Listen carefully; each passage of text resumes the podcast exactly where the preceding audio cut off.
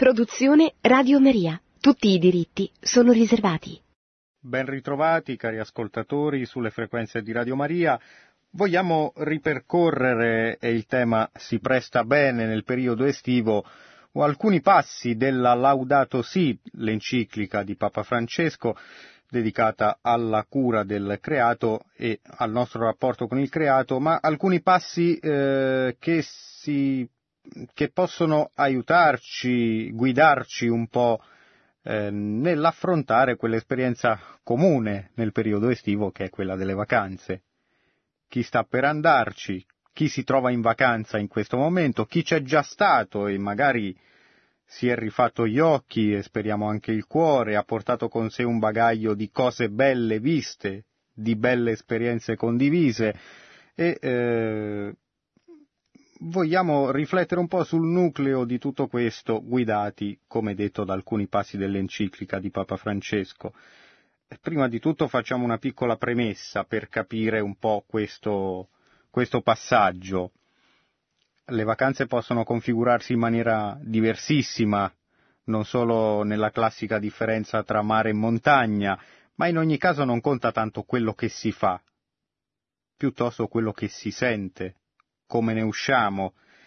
E può aiutarci in questo una frase del filosofo tedesco Joseph Pieper che mm, in un libro dedicato al tema della festa, e chiaramente un tema molto vicino a quello delle vacanze, ci aiuta a capire che la festa non, non è tanto caratterizzata da questo o quell'aspetto esteriore, ma mh, dalla sua dimensione più profonda. Se si riesce a gettare lo sguardo sul fondamento nascosto di tutto ciò che è, scrive Piper, allora nella stessa misura si verifica un agire in sé pieno di senso e all'uomo è concessa una bella giornata, che è poi l'esperienza comune che vogliamo sperimentare tanto nel eh, riposo infrasettimanale, come può essere la domenica, tanto in quello più prolungato nel corso dell'anno che è quello delle vacanze. In altre parole cosa vuol dirci Piper?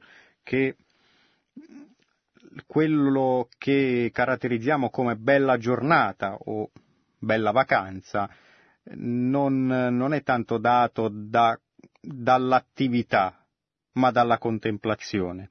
E ancora più, Piper scava molto a fondo, dice che la vera festa e analogamente potremmo dire la vera vacanza si situa a livello della lode, a livello della liturgia, anche di quella liturgia cosmica di cui possiamo godere quando contempliamo qualcosa di bello, che sia una vetta o che sia un fondale marino. Succede invece tante volte che il tempo della festa, della vacanza sia un vuoto paradossalmente troppo pieno, riempito in maniera consumistica, fino al punto che ne usciamo più scarichi di prima. Allora l'enciclica Laudato Si di Papa Francesco ci aiuta a ritrovare questa dimensione contemplativa, questo gettare lo sguardo sul fondamento nascosto di tutto ciò che è, per riprendere le parole di Joseph Pieper, affinché questo tempo ci aiuti davvero a ripristinare quell'armonia originaria a cui tutti in fondo aneliamo, che è quello che cerchiamo andando a vedere abitando per alcuni giorni in luoghi che ci portino al di fuori dell'ordinario e ci permette di far sì che sia davvero un tempo libero nel senso di liberante, non nel senso di tempo vuoto quando andiamo in vacanza, ci concediamo una bella giornata, una passeggiata al mare o in montagna, tutte queste esperienze diversissime in cui cerchiamo di vivere qualcosa di bello, non solo di vederlo esteriormente, sono altrettanti tentativi di riportare il cuore a casa. E l'enciclica Laudato Si di Papa Francesco contiene, come abbiamo detto, tanti spunti su quella via della bellezza che in fondo senza, senza accorgercene vogliamo percorrere quando andiamo in vacanza, quella via della bellezza che è capace di aprire l'uomo all'infinito, di fargli riscoprire la sua natura spirituale, di farlo tornare alle origini e ridestare in lui la nostalgia dell'armonia originaria. San Bonaventura, scrive Papa Francesco, disse che attraverso la riconciliazione universale con tutte le creature, in qualche modo Francesco, San Francesco d'Assisi, era riportato allo stato di innocenza originaria, che in ultima analisi consiste nell'ordine, e citiamo ancora il Papa, di tre relazioni fondamentali strettamente connesse. La relazione con Dio, quella con il prossimo, quella con la terra, con il creato. Vogliamo dunque rileggere alcuni passi scelti più che fare una lettura sistematica che in ogni caso è sempre raccomandabile eh, e sempre anche, anche quando l'abbiamo già fatta.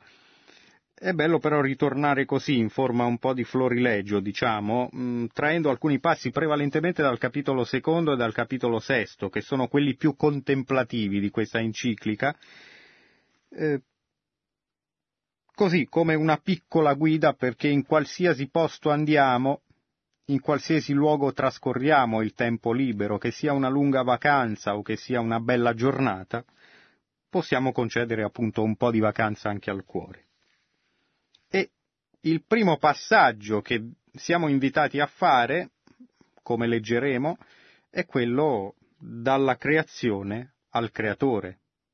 È quello di interrogare le cose che vediamo.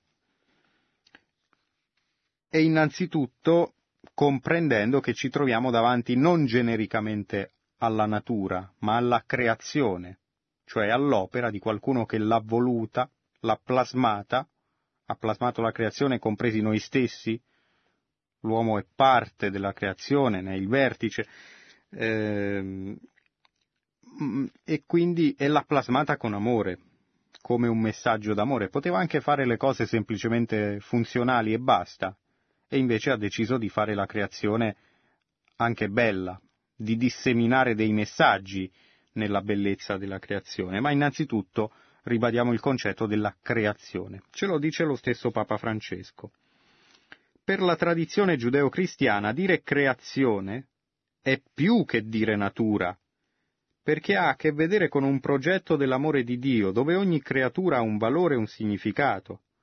La natura viene spesso intesa come un sistema che si analizza, si comprende, si gestisce, ma la creazione può essere compresa solo come un dono che scaturisce dalla mano aperta del Padre di tutti, come una realtà illuminata dall'amore che ci convoca a una comunione universale.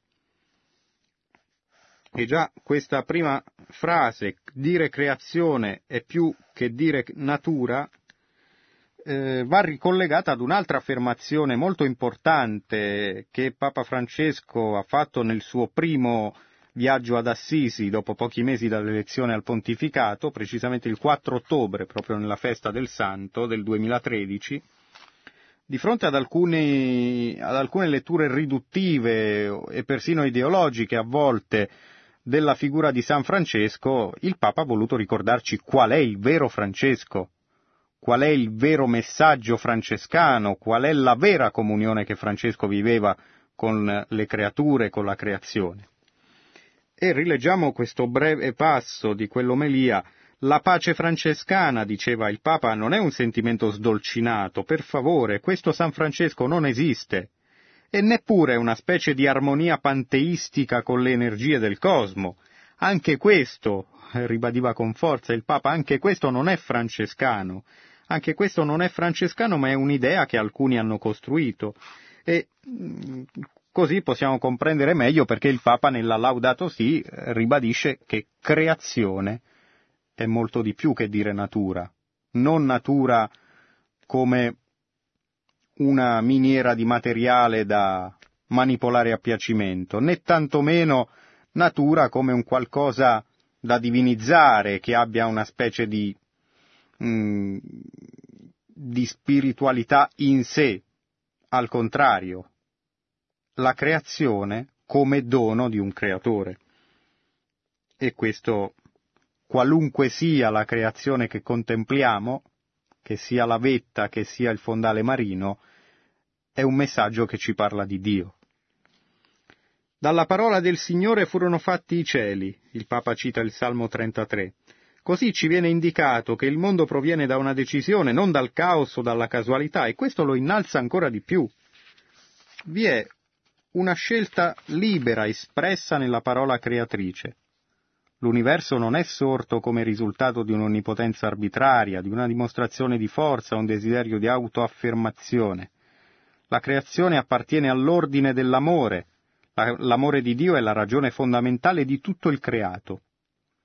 Tu infatti, dice il libro della Sapienza, ami tutte le cose che esistono e non provi disgusto per nessuna delle cose che hai creato.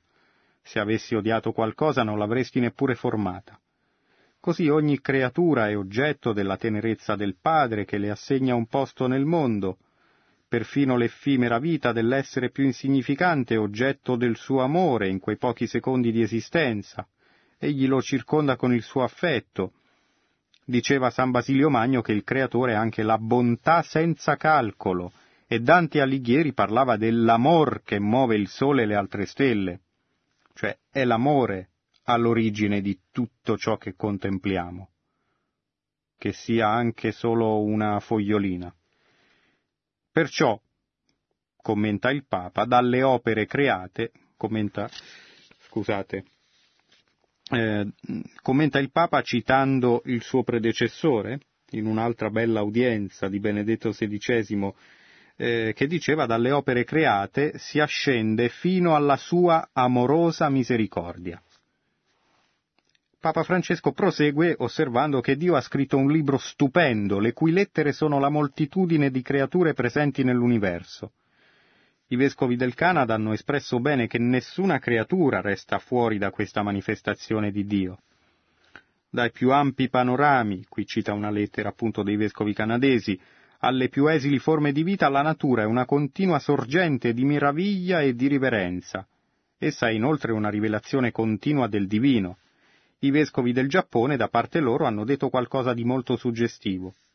Percepire ogni creatura che canta l'inno della sua esistenza e vivere con gioia nell'amore di Dio e nella speranza. Questa contemplazione del creato ci permette di scoprire attraverso ogni cosa qualche insegnamento che Dio ci vuole comunicare, perché per il credente contemplare il creato è anche ascoltare un messaggio, udire una voce paradossale e silenziosa, possiamo dire che accanto alla rivelazione propriamente detta contenuta nelle sacre scritture c'è quindi una manifestazione divina nello sfolgorare del sole, nel calare della notte. Prestando attenzione a questa manifestazione l'essere umano impara a riconoscere se stesso in relazione alle altre creature. Io mi esprimo esprimendo il mondo, qui cita un filosofo francese, Paul Ricoeur, io esploro la mia sacralità decifrando quella del mondo.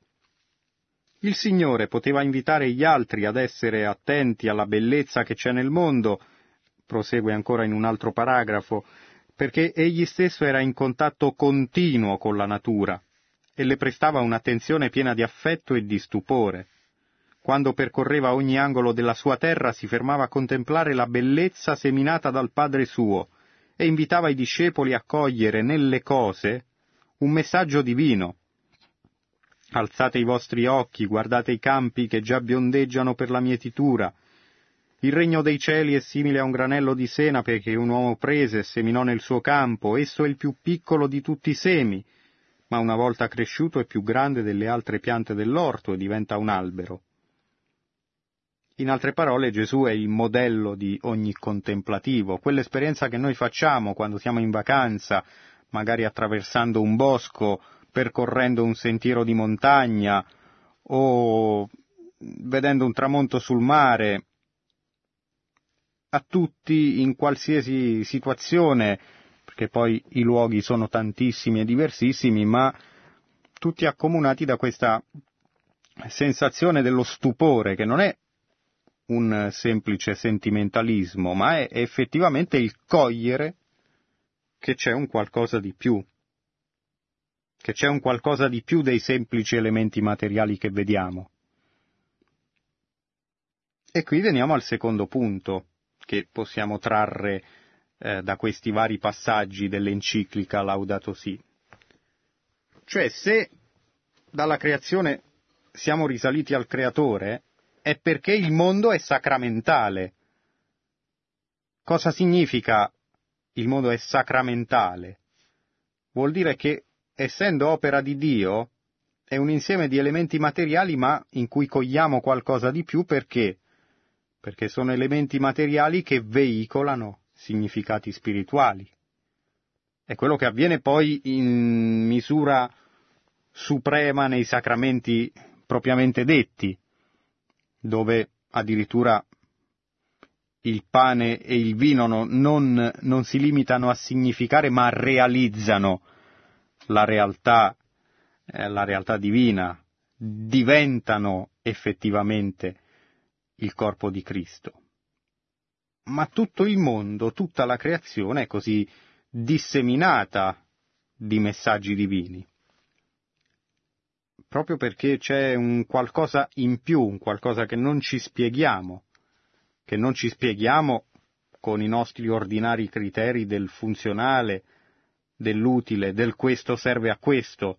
No, c'è un'eccedenza di significato, c'è qualcosa che, che rimane fuori, c'è un qualcosa che ci invita a entrare nel mistero. L'intera creazione è fatta dunque di elementi materiali che veicolano significati spirituali e che sono il linguaggio primario di Dio, il linguaggio accessibile anche a chi ignora la rivelazione. È quello che è emerso anche nei, in questi brani dei messaggi dei vescovi del Canada e del Giappone che il Papa cita nell'enciclica il tempo delle vacanze di conseguenza, con questa possibilità di esplorare luoghi nuovi, ma non solo nuovi, ma belli, luoghi di particolare bellezza, eh, sono tempo propizio per accorgerci che il reale non è tutto qui, che quando ci troviamo ad esempio stupiti davanti a una cascata o davanti alla grandiosità del mare, tutto questo non si spiega solo con la formula H2O, la formula chimica dell'acqua. Mm, no, c'è di più, c'è molto di più di H2O, perché questo non basterebbe a stupirci, eppure ci ritroviamo presi dallo stupore. E c'è un'eccedenza di significato che dunque va al di là degli aspetti puramente materiali.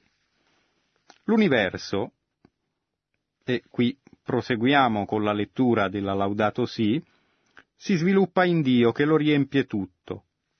Quindi c'è un mistero da contemplare, dice Papa Francesco, c'è un mistero da contemplare in una foglia, in un sentiero, nella rugiada, nel volto di un povero. Attenzione, riaprire gli occhi significa stupirsi di fronte alla bellezza della natura, che è creazione, che è opera del creatore, significa anche riaprire gli occhi verso gli altri. L'ideale non è solo passare dall'esteriorità all'interiorità per scoprire l'azione di Dio nell'anima, ma anche arrivare ad incontrarlo in tutte le cose, come insegnava San Bonaventura. La contemplazione è tanto più elevata quanto più l'uomo sente in sé l'effetto della grazia divina, o quanto più sa riconoscere Dio nelle altre creature. E da questo passaggio del Papa emerge un duplice movimento. Da una parte, per poter ricominciare a contemplare dobbiamo un attimino rientrare in noi stessi, dall'esteriorità all'interiorità, ma questo ci porta a vedere di nuovo il mondo fuori, di nuovo l'esteriorità, ma con occhi nuovi. San Giovanni della Croce insegnava che tutto quanto c'è di buono nelle cose, nelle esperienze del mondo, si trova eminentemente in Dio in maniera infinita, o per dire meglio, egli è ognuna di queste grandezze che si predicano. Non è perché le cose limitate del mondo siano realmente divine, noi ci stupiamo del mare, dell'albero, della montagna, ma né il mare, né l'albero, né la montagna sono Dio. Ma perché il mistico sperimenta l'intimo legame che c'è tra Dio e tutti gli esseri, e così sente che Dio è per lui tutte le cose. Se ammira la grandezza di una montagna, non può separare questo da Dio e percepisce che tale ammirazione interiore che egli vive deve depositarsi nel Signore. E qui il Papa prosegue con un'altra citazione di San Giovanni della Croce. Le montagne hanno delle cime, sono alte, imponenti, belle, graziose, fiorite e odorose, come quelle montagne è l'amato per me.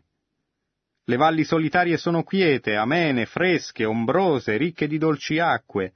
Per la varietà dei loro alberi e per il soave canto degli uccelli ricreano e dilettano grandemente il senso e nella loro solitudine nel loro silenzio offrono refrigerio e riposo. Queste valli è il mio amato per me. C'è un grado ancora maggiore. In questa enciclica il Papa parla anche del nesso che c'è tra la creazione e l'Eucaristia, il luogo in cui viene assunta ed elevata tutta la creazione, il luogo in cui si passa dall'ecologia, nel senso, mm, mm, diciamo, ecologia quando si tiene conto che la casa comune è opera di un creatore, come ci ha spiegato il Papa, a, quella, a quell'ecosistema divino di cui parla un benedettino francese, François Casingena Trevedi, che parlando della liturgia dice che nella liturgia si inaugura una nuova ecologia, il nuovo ecosistema divino, e quindi anche la creazione che entra a far parte della liturgia, perché il grano diventa ostia e quindi diventa il corpo di Cristo, il, l'uva diventa vino e diventa il sangue di Cristo, persino la cera per le candele, l'olio, l'acqua, tutti questi elementi diventano coliturghi. Eh, questo, troviamo anche questi passaggi anche nell'enciclica di Papa Francesco, che commenta nell'Eucaristia il creato trova la sua maggiore elevazione. La grazia, che tende a manifestarsi in modo sensibile, raggiunge un'espressione meravigliosa quando Dio stesso fatto uomo, arriva a farsi mangiare dalla sua creatura. Il Signore, al culmine del mistero dell'incarnazione, volle raggiungere la nostra intimità attraverso un frammento di materia, non dall'alto ma da dentro, affinché nel nostro stesso mondo potessimo incontrare Lui. Lui stesso si è contaminato, per così dire, con la creazione. È entrato dal di dentro, cioè quel frammento di materia, quel piccolo, piccolo embrione che era Gesù appena incarnato, e non è stato scagliato dall'alto. La seconda persona della Trinità è scesa dall'alto, ma in una materia che ha preso forma nel grembo di Maria è entrato a far parte proprio carnalmente, materialmente nella creazione. La domenica, ma vale per qualsiasi domenica, fosse anche, te- anche domenica in senso ampio, come possiamo intendere il tempo delle vacanze, la partecipazione all'Eucaristia ha un'importanza particolare. E quindi man mano vediamo che il Papa ci, pas- ci guida dalla dalla riscoperta del, del creato, della creazione, delle impronte divine in ciò che vediamo nel tempo delle vacanze, fino a riscoprire Dio stesso, fino a dedicare, a ricominciare a dedicare tempo a Dio. Questo giorno, così come il sabato ebraico, si offre quale giorno del risanamento delle relazioni dell'essere umano con Dio, con se stessi, con gli altri e con il mondo. Le relazioni originarie, quelle che facevano sì, quando erano in perfetta armonia, che il paradiso terrestre fosse il paradiso terrestre, mentre i problemi che sono scaturiti dopo, tutto quello che intorno a noi e dentro di noi definiamo peccato, nasce dalla rottura di una di queste relazioni, nasce dal disordine di una relazione con Dio, con il prossimo, con noi stessi, con, con le cose. La domenica è il giorno della risurrezione, il primo giorno della nuova creazione, commenta il Papa, la cui primizia è l'umanità risorta del, del Signore, garanzia della trasfigurazione finale di tutta la realtà creata. Inoltre questo giorno annuncia il riposo eterno dell'uomo in Dio. In tal modo la spiritualità cristiana integra il valore del riposo e della festa. L'essere umano tende a ridurre il riposo contemplativo, attenzione a questo aggettivo che inserisce il Papa, riposo contemplativo, all'ambito dello sterile e dell'inutile, dimenticando che così si toglie all'opera che si compie la cosa più importante, il suo significato. Siamo chiamati ad includere nel nostro operare una dimensione ricettiva e gratuita che è diversa da una semplice inattività.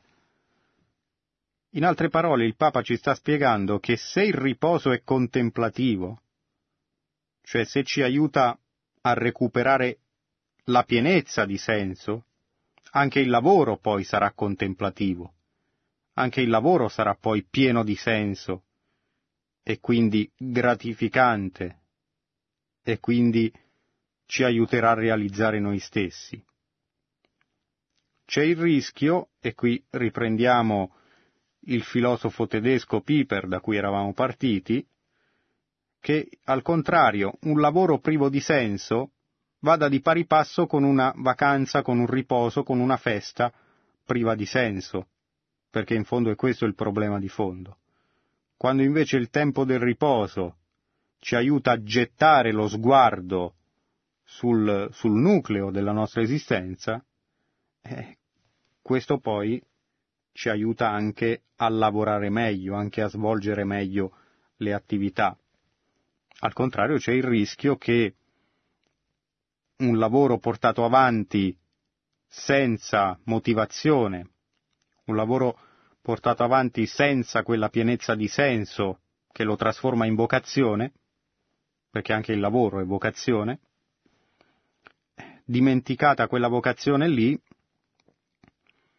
si dimentichi anche di cercare il senso nel tempo del riposo e quindi si finisca per riempire il tempo libero, il tempo delle vacanze con un affanno di attività, di attivismo, di consumismo, eh, per cui si finisce per uscire dalle vacanze ancora più scarichi di prima, magari anche più stanchi, perché si deve fare questo, si deve fare quest'altro e il tempo libero diventa solo un tempo in cui alle occupazioni e preoccupazioni ordinarie sostituiamo semplicemente altre preoccupazioni di altro ordine, ma con lo stesso risultato. Mentre invece il Papa ci invita al riposo contemplativo, che ci garantisce poi, appunto, di dare senso pieno, significato pieno anche all'attività. Si tratta invece, quando riscopriamo questa dimensione ricettiva e gratuita, si tratta di un'altra maniera di agire che fa parte della nostra essenza. In questo modo l'azione umana è preservata non solo da un vuoto attivismo, ma anche dalla sfrenata voracità e dall'isolamento della coscienza che porta a inseguire l'esclusivo beneficio personale. La legge del riposo settimanale imponeva di astenersi dal lavoro nel settimo giorno perché, dice il libro dell'Esodo, possano godere quiete il tuo bue e il tuo asino e possano respirare i figli della tua schiava il forestiero. Il riposo, commenta il Papa, è un ampliamento dello sguardo che permette di tornare a riconoscere i diritti degli altri anche. Così il giorno di riposo, il cui centro è l'Eucaristia, diffonde la sua luce sull'intera settimana, e ci incoraggia a fare nostra la cura della natura e dei poveri. E possiamo ampliare il discorso a quel dal giorno del riposo al periodo del riposo, un periodo in cui Dio non va in vacanza perché il nostro cuore rimane sempre lo stesso, sem- mantiene le sue necessità. Sarebbe un po' come dire ora sono in vacanza quindi non mangio e mettere da parte Dio nel tempo delle vacanze significa garantirsi, essere certi che questo tempo finisca svuotato, mentre invece mettersi a cercare Dio, anche, anche nelle attività invece più apparentemente profane, come può essere una passeggiata, come può essere contemplare il mare, ecco, quando lo si fa con sguardo contemplativo, ci aiuta a salire verso l'alto.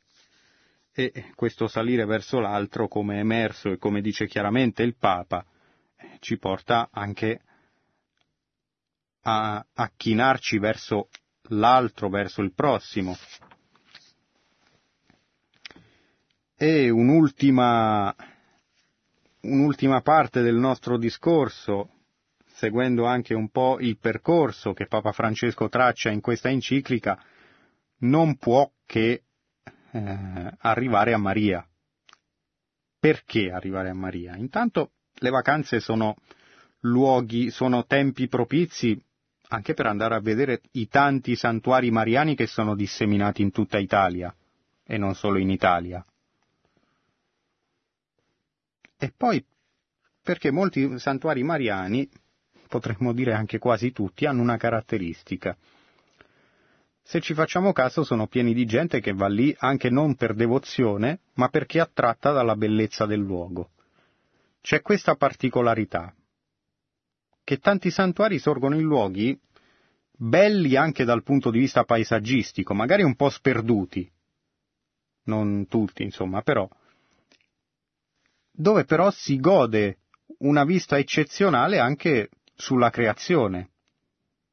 Non solo un po' come se la Vergine abbia voluto almeno lì preservare un po' dell'armonia tra l'uomo e il creato di cui tutti in fondo abbiamo nostalgia, come se intorno a Maria ci, ci sia sempre un po' di Eden. E quindi certamente, poiché dovunque andiamo in vacanza c'è sempre un luogo mariano nei dintorni, è un luogo spesso caratterizzato anche da bellezza, vale la pena di andarci. Ma anche perché Maria riassume in sé tutta la bellezza del creato. Maria, la madre che ebbe cura di Gesù, ora si prende cura con affetto e dolore materno di questo mondo ferito. Così come pianse con il cuore trafitto la morte di Gesù, ora ha compassione della sofferenza dei poveri crocifissi e delle creature di questo mondo sterminate dal potere umano. Ella vive con Gesù completamente trasfigurata, e così l'abbiamo contemplata nella festa dell'Assunzione, e tutte le creature cantano la sua bellezza. Maria è il vertice. Quando noi pensiamo a tutta la bellezza del creato, delle montagne, dei boschi, del, del mare, degli scogli, tutte le bellezze che ci capita di vedere intorno a noi, la bellezza delle persone, l'uomo stesso appunto è parte del creato, e nell'uomo si raggiungono vertici di bellezza nella, nella persona umana.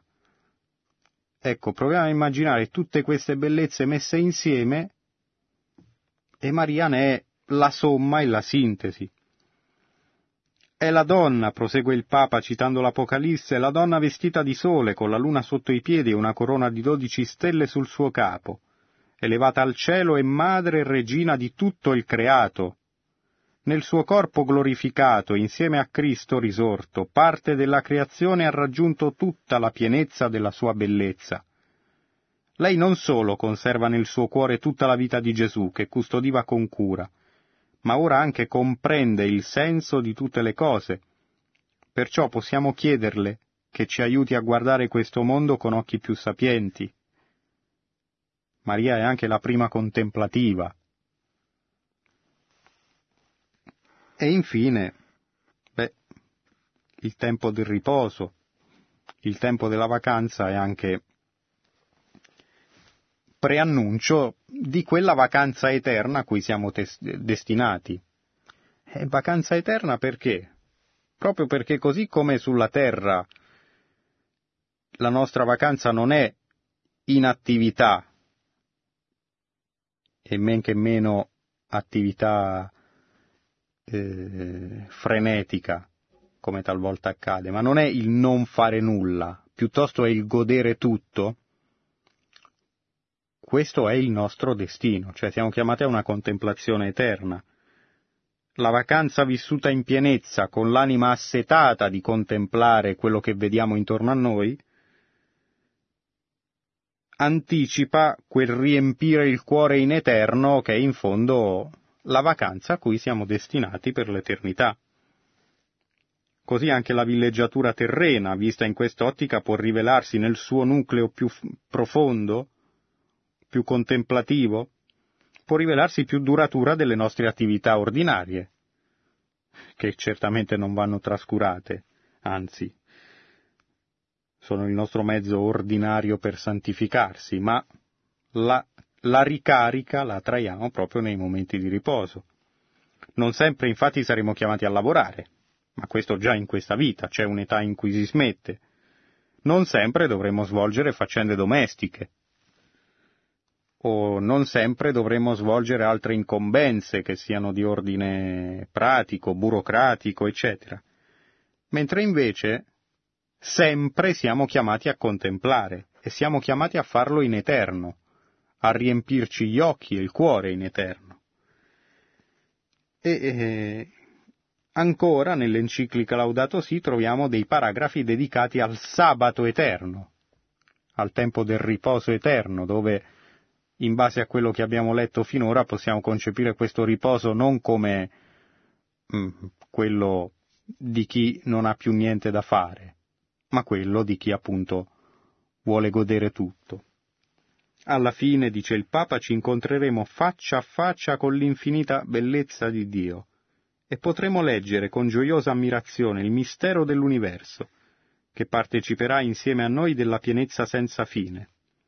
Sì, stiamo viaggiando verso il sabato dell'eternità, verso la nuova Gerusalemme, verso la casa comune del cielo. Appunto, casa comune è il termine che il Papa in apertura dell'enciclica ha utilizzato per il creato, e in cielo ci sarà la nuova creazione tutte quelle esperienze di contemplazione, di bellezza che abbiamo fatto in questa vita, saranno moltiplicate. Tutto ciò che ci ha illuminato gli occhi, che ci ha acceso il cuore di stupore in questa vita, lo ritroveremo moltiplicato nell'altra. In questo senso mi sono permesso di usare questa espressione vacanza eterna, che però non è molto lontana dal sabato eterno di cui parla il Papa.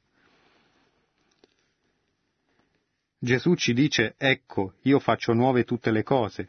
La vita eterna sarà una meraviglia condivisa, dove ogni creatura, luminosamente trasformata, occuperà il suo posto e avrà qualcosa da offrire ai poveri definitivamente liberati.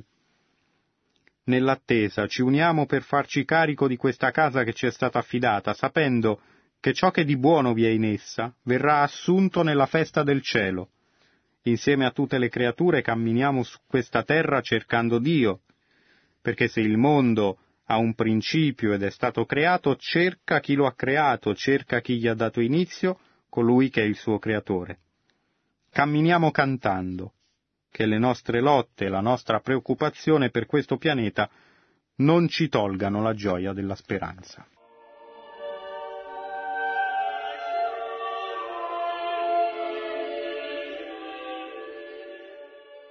Pronto, buonasera. Sì, buonasera, sono Alessandra da Milano. Sì, mi dica.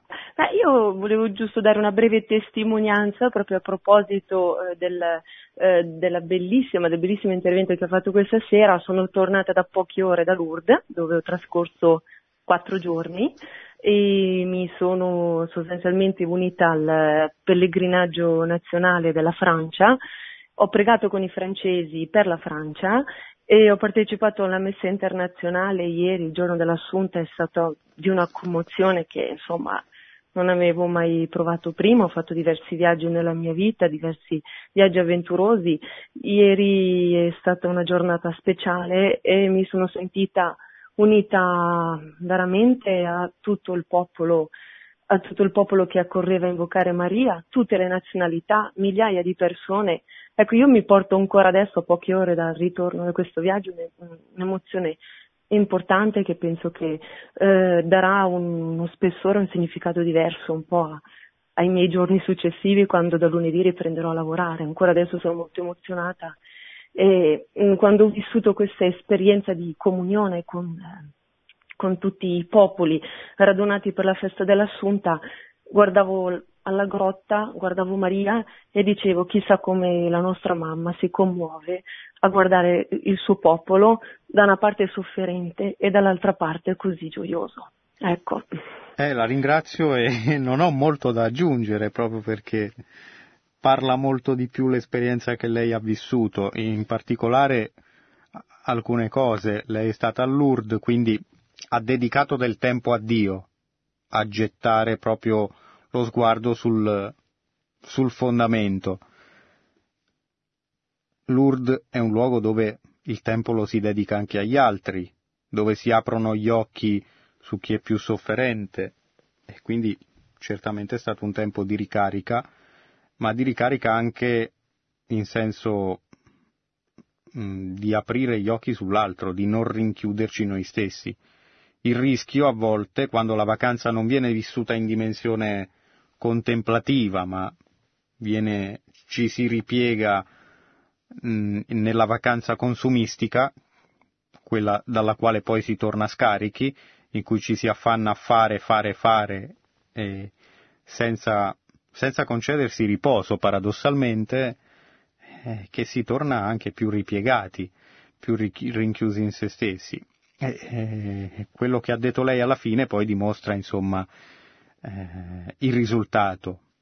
Torniamo, torniamo con più voglia di fare, torniamo con più energia, ma perché non energia puramente dovuta a riposo fisico, che c'è anche quello e non è trascurabile, ma energia nel senso di aver ritrovato o riscoperto o a volte trovato per la prima volta le motivazioni più profonde del nostro agire quotidiano. Non si può stare in vacanza per tutta la vita, certamente. Eh, chi sta in vacanza per tutta la vita non è un contemplativo, ma è un nulla facente. Eh, salvo i casi in cui uno sia costretto a non fare nulla, sia ben chiaro, eh, ogni caso è diversissimo. Piuttosto, quei momenti, quegli spazi che nella nostra vita sono dedicati al riposo, che può essere la vacanza estiva, può essere più in piccolo la domenica, cioè la vacanza settimanale, e non a caso la domenica è il tempo di Dio e così dovrebbe essere anche la nostra vacanza. Mm, quando viene vissuta, cioè quando non si manda Dio in vacanza, mm, proprio perché Dio non è nemico del riposo e neanche del divertimento, quindi mm, non si vede perché a volte si, non so, quando uno va in vacanza smette di andare a messa, sembra quasi che la messa faccia parte dei doveri della vita ordinaria al pari delle faccende domestiche. Eh, invece no, ma questo era solo per fare un esempio, insomma. E, di conseguenza, quello che rischia di essere un po' di, di scivolare nella routine viene invece recuperato nel suo senso più profondo e a questo serve il tempo del riposo. Pronto? Pronto, dottor Chiappaloni. Buonasera, come si chiama? Buonasera. Io mi chiamo Francesco da Milano. Sì, mi dica. Senta, io voglio dire, per quanto riguarda la natura, no, che sì. mi, mi, sembra un discorso molto bello che ha fatto, perché secondo me tramite la natura si arriva a Dio, no? Sì. E volevo dire che l'uomo purtroppo è solo capace di distruggere, cioè non dico tutti, ma la maggior parte dell'essere umano vuole distruggere invece di creare, no? Un po' la natura, così, un po' questo, questo senso di, di distruzione. E allora io volevo dire che non vedo l'ora di morire e andare nel regno dei cieli perché almeno così finisco di, di vedere tutta questa autodistruzione che l'uomo vuole fare. Ma io le dico, eh, magari se, le rispondo in maniera un po' troppo netta, ma questo non è, cioè, voler andare nel regno dei cieli, ognuno deve andarci a suo tempo e il modo per andarci non è certamente quello di rifiutare il mondo. I santi, che non vedevano l'ora di andare in cielo, allo stesso tempo provavano amore, carità verso il mondo. Un, un, un santo come eh, il Cotolengo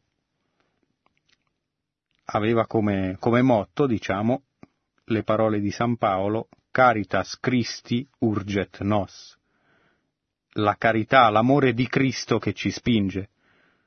Ora, un santo che amava Cristo fino a questo punto, probabilmente non, non vedeva l'ora di andare in cielo, di stare con Cristo per sempre.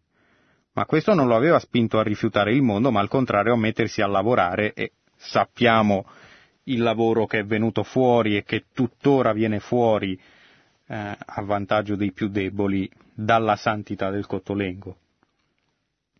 I santi, eh, dico i santi perché tutti siamo chiamati a, a diventarlo, almeno a provarci, con tutti i nostri limiti, ma grazie a Dio ci sono i confessionali, e, però i santi non rifiutano, vedono il male che c'è nel mondo, ma non rinnegano il mondo, non lo rinnegano nei suoi aspetti negativi, ma non dicono eh allora è tutto da buttare via.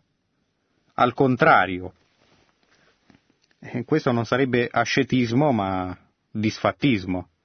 E è una tentazione comune, può essere quando vediamo l'uomo che distrugge la natura, che distrugge se stesso, anche quello che leggiamo, che vediamo sui fatti più recenti di cronaca internazionale e non solo, ci fanno vedere come l'uomo sia omicida. Ma innanzitutto è troppo facile dire l'uomo fa questo, questo, questo e quello.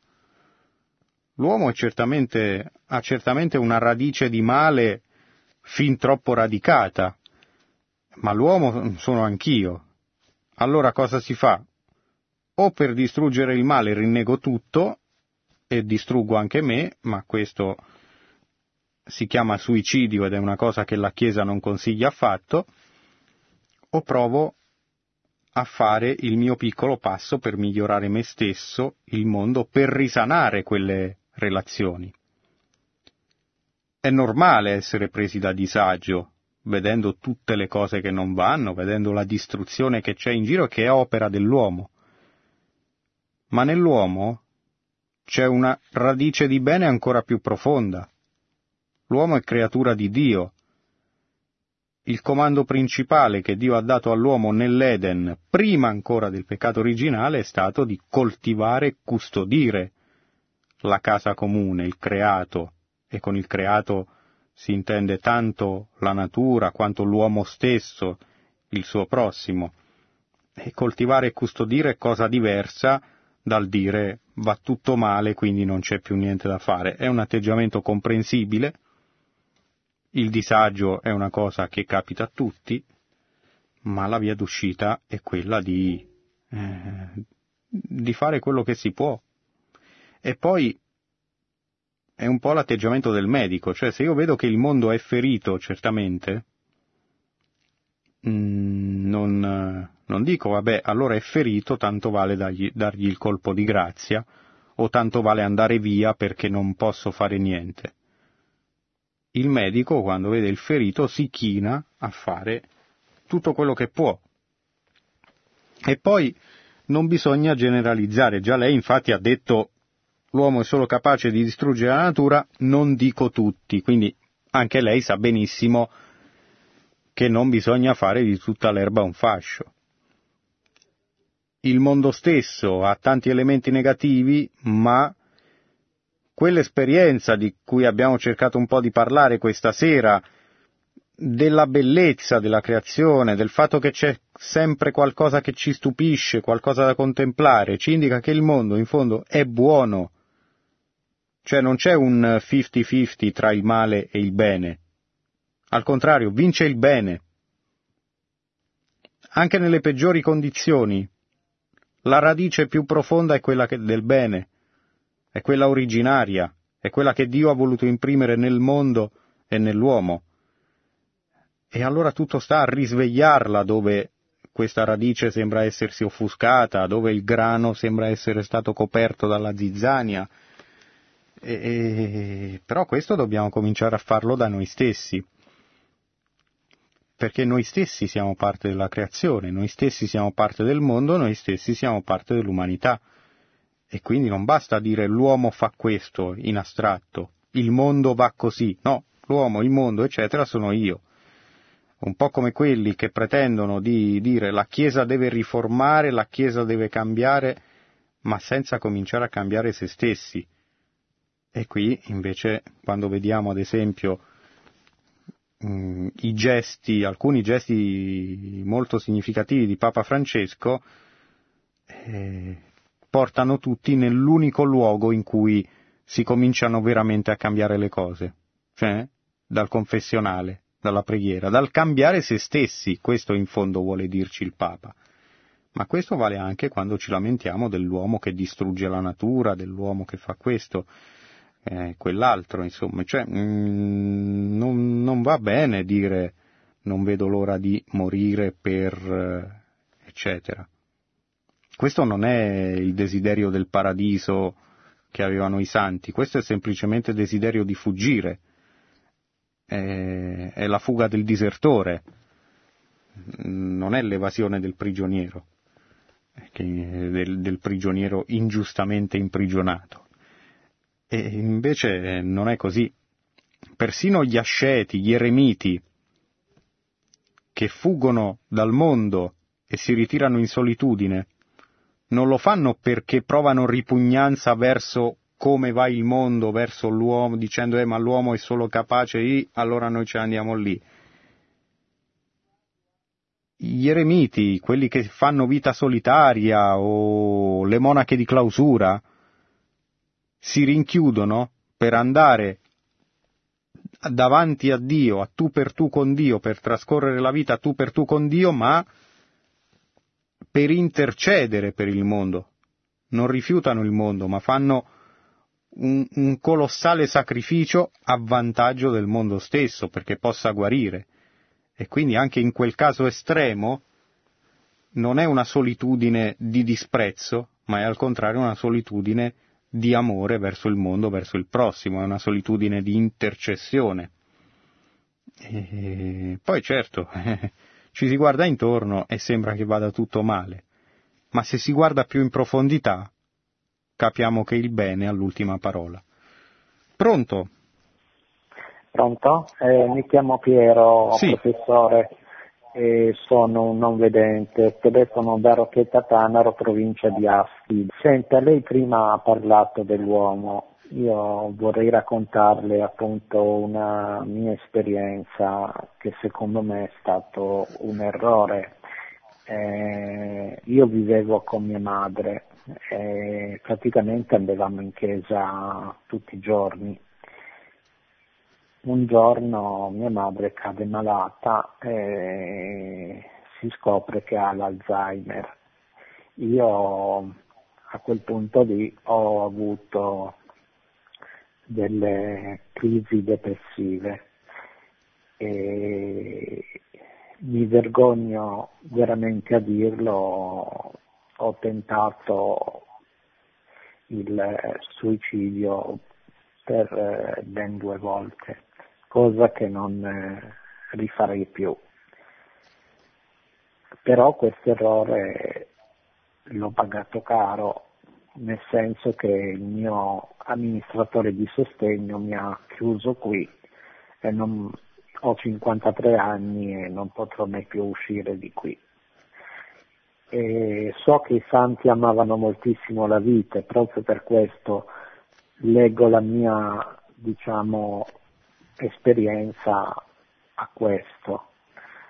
Eh, volevo sapere cosa ne pensa anche dell'angoscia che sto vivendo. Sì, capisco bene, eh, però lei ha già,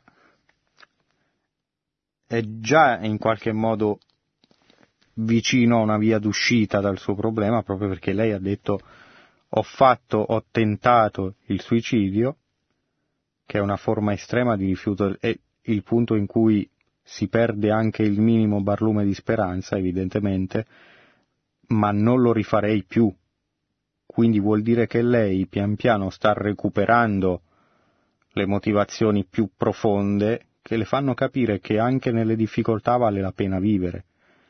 Intanto, oltre a suggerirle anche gli aiuti possibili, concreti, che possono essere anche quelli mm, medici, non vanno disprezzati e non bisogna neanche sentirsi additati quando si ricorre all'aiuto di un medico mm, di fronte a problemi di natura depressiva. Ecco. Mm, magari tante volte lo si rifugge pensando per vergogna, ma è una vergogna che non ha ragione d'essere, anzi, già il fatto di chiedere aiuto è un segno di guarigione, in fondo. Proprio perché chi sta veramente, chi, eh, chi chiede aiuto vuol dire che in qualche modo sta trovando un gancio per appigliarsi, per uscire a fatica da tutto ciò che la depressione comporta. E quindi è già uno che sta cominciando a salire. E poi, questo per quanto riguarda eh, la prima cosa che lei ha detto. È chiaro che poi sulle conseguenze concrete, sulla, sulla situazione specifica, io non so lei se ha delle persone, altre persone di riferimento che possano prendersi cura di lei, aiutarla anche a uscire. E poi, ecco, lei mi ha citato i santi, e io le ripeto le, le, e la, la invito, ascolti la vita dei santi. Visto che ascolta Radio Maria, qui capita spesso anche di parlarne, ma perché dico la vita dei santi? Perché non sono teorie, proprio perché i santi hanno saputo trovare il giusto equilibrio tra i problemi a cui anche loro andavano incontro, tra le mille croci a cui sono stati sottoposti, cioè, pensiamo una come Madre Teresa che ha vissuto persino la croce più grande, oltre alle difficoltà materiali che evidentemente viveva, la notte dello spirito.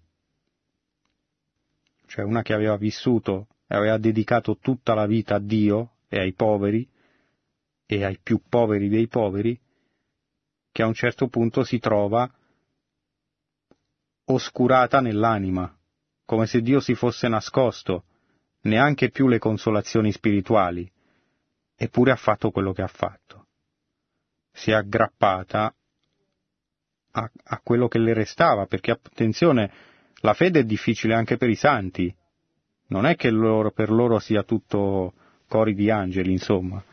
Al contrario, tante volte può essere molto difficile, cioè si sono fatti santi perché hanno superato anche difficoltà difficili di carattere interiore.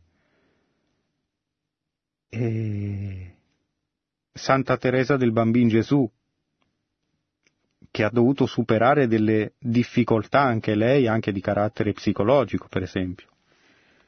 E ora non ricordo precisamente, ma lei ne parla nella sua autobiografia, ed è una delle sante che possiamo vedere come più vicina a noi. Una santa che ha sofferto tanto, è morta giovane, insomma, eh? Eh, e, eppure ha coltivato quella piccola via che la faceva rimanere mm, vicina a Gesù, la faceva rimanere vicina agli altri, pensava agli altri dalla sua reclusione, eh, in quel caso era una reclusione volontaria, essendo una monaca carmelitana di clausura. Mm, persino nelle difficoltà hanno saputo mettere a frutto e poi, ecco, lei giustamente dice, lei vive una situazione di, difficile, ma a tutti capita, ma proprio a tutti, tutti, tutti, di vedere le proprie difficoltà come se fossero le uniche. Pensiamo anche, tante volte poi, guardandoci intorno, ci accorgiamo che anche le persone che noi consideriamo fortunate, hanno delle altre sofferenze che magari non vediamo, hanno passato dei guai che noi non avremmo la forza di attraversare. E quindi questo, cioè, mh, mm, questo ci aiuta a, che, a far che cosa? A non sentirci bersagliati. Tante volte quando ci succede una cosa brutta ci sembra di essere la calamita di tutti i mali del mondo e questo ci aiuta, questo ci spinge a buttarci giù ancora di più. E invece, ecco, e poi abbiamo parlato della bellezza. il contemplare cose belle ci aiuta a, a cogliere quel fondo di bontà che può essere nascosto nel mondo da tutte le brutture che ci sono, ma che non viene mai meno, quel fondo di bontà che indica che il mondo, che la nostra vita stessa è stata voluta da Dio. E, per esempio, nella sua situazione le raccomando l'ascolto della musica.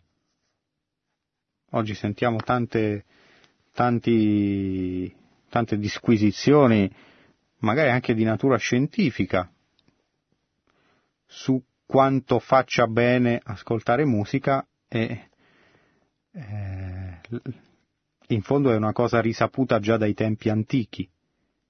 Ma perché fa bene?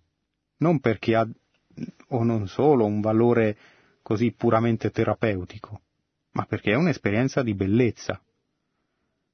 E così come appunto le raccomando di non chiudersi, anche cercare, nella misura del possibile, una buona amicizia, una buona parola. Anche questa, cioè la bellezza non è solo qualcosa che contempliamo con i sensi, non è solo qualcosa relativo alle opere d'arte o al paesaggio, eccetera. C'è anche quella bellezza della convivialità, che viene tanto più apprezzata, che ci stupisce tanto di più, e quindi ci allarga il cuore tanto di più, quanto più arriva nei momenti di difficoltà. E io lo auguro tutto questo e quindi le auguro anche di poter continuare a salire, perché ribadisco, lei, se lei ha detto ho tentato il suicidio ma ora non lo rifarei più, vuol dire che lei senza saperlo sta già recuperando le motivazioni profonde per cui vale la pena vivere e glielo raccomando. Pronto? Pronto? Buonasera. Buonasera, Come si chiama? Pallone. Io mi chiamo Giovanni, ho 82 anni, ho ascoltato la trasmissione, specialmente eh, verso la, la, la, fine, insomma, che ha parlato con questo signore sì. non vedente. Io volevo solo dirle che sono commossa per come ha parlato, per, come, per le parole che riesce a trovare. Ecco, son... la ringrazio tantissimo e che Dio la benedica. Ah, grazie. Grazie ecco, a lei tutto signora. Qua, tutto qua. Buonasera, grazie. Buonasera. E poi insomma,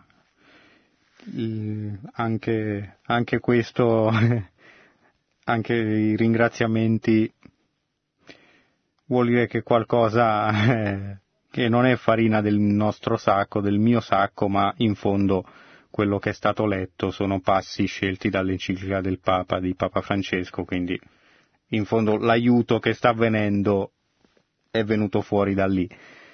Sentiamo se c'è ancora un'altra telefonata, pronto? Sì, pronto, io mm, sono Anna, siamo dalla provincia di Teramo. Sì. E mm, purtroppo non ho ascoltato tutta la trasmissione, ma mm, ho ascoltato un intervento e quindi anche una sua risposta ehm, a un, un, signore appunto eh, che, non vedente che insomma sì. adesso mi dica. E non ricordo il nome. E niente, io volevo eh, insomma, ringraziare per questa risposta che comunque mh, è una risposta che ehm, è stata anche una risposta anche per me, diciamo, esperienze diverse però. E, e poi un, volevo esprimere una vicinanza nei confronti di chi vive insomma, una sofferenza e magari un rifiuto nei confronti del mondo. Penso che sia un po' questo il, il tema, non so, non ho ascoltato tutta la trasmissione quindi e, e che mh, mm, attraverso anche la, la preghiera comune mh, mm, diciamo ci si può un po' riconciliare assieme, nel senso eh, diciamo, mi è sorta veramente spontanea dal cuore una preghiera per questa persona e quindi mh, mm, volevo non, so, non immaginavo neanche di prendere la linea, adesso non voglio rubare tempo. No, no, non sta rubando eh, tempo, però... anzi, siamo qui apposta.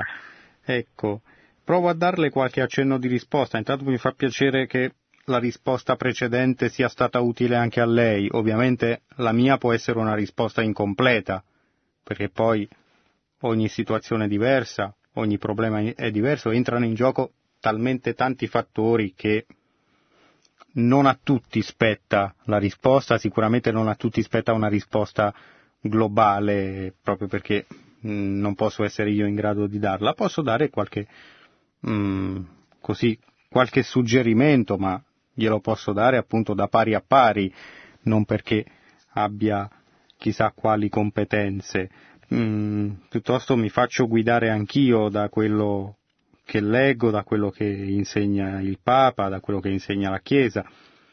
E, e mi soffermo soprattutto sul fatto di, del riconciliarsi che lei ha messo in evidenza. In fondo i problemi, i problemi del mondo, tanto a livello grande quanto quelli che riscontriamo nella nostra vita personale, vengono fuori da una mancata riconciliazione il Papa mette in evidenza che ci sono all'origine delle fratture nelle nostre relazioni fondamentali. Noi abbiamo, siamo fatti proprio strutturalmente per avere relazione con l'alto, con Dio, abbiamo una natura trascendente, anche chi, chi pensa di essere materialista, però sente che qualcosa dentro che non è solo materia. Siamo fatti quindi per avere una relazione con Dio. Siamo fatti per avere una relazione con gli altri. Non esiste nessuno che non abbia bisogno degli altri, ma è un bisogno reciproco. Ci si completa a vicenda, nell'amicizia, cioè non si può fare a meno di avere relazioni con gli altri. Relazione con se stessi, cioè bisogna essere in equilibrio con se stessi, bisogna sapersi voler bene, e spesso tanti problemi derivano anche da questo. Ci lamentiamo che gli altri non ci apprezzano, ma chiediamoci anche se noi stessi ci apprezziamo. Cioè l'umiltà non significa disprezzarsi, significa piuttosto, piuttosto guardarsi con gli occhi di Dio, Dio, vedersi così com'è, come, come, come siamo, e volersi bene nonostante i nostri difetti. Anche questo è importante. E poi il nostro rapporto con le cose con la creazione, con le cose che utilizziamo, con i nostri beni, c'è un rapporto ordinato. In fondo quello che faceva sì che il paradiso terrestre fosse il paradiso terrestre, fosse l'Eden, fosse un posto dove si viveva bene, era proprio un buon rapporto con se stessi, con Dio, con le cose, con gli altri. Ed è quello che siamo invitati a ricostruire, soprattutto nei tempi di riposo, che può essere la domenica, può essere la vacanza. E, mm, mi fermo qui perché il tempo a nostra disposizione è finito, ma spero di avervi fornito almeno qualche spunto e in ogni caso vi suggerisco di passare da questi brani che abbiamo letto e, eh, alla lettura completa dell'enciclica Laudato Si di Papa Francesco, approfittando a maggior ragione del maggior tempo disponibile in questo periodo. Grazie a tutti, grazie a Marco in regia, buonanotte, buon proseguimento d'ascolto. Produzione Radio Maria. Tutti i diritti sono riservati.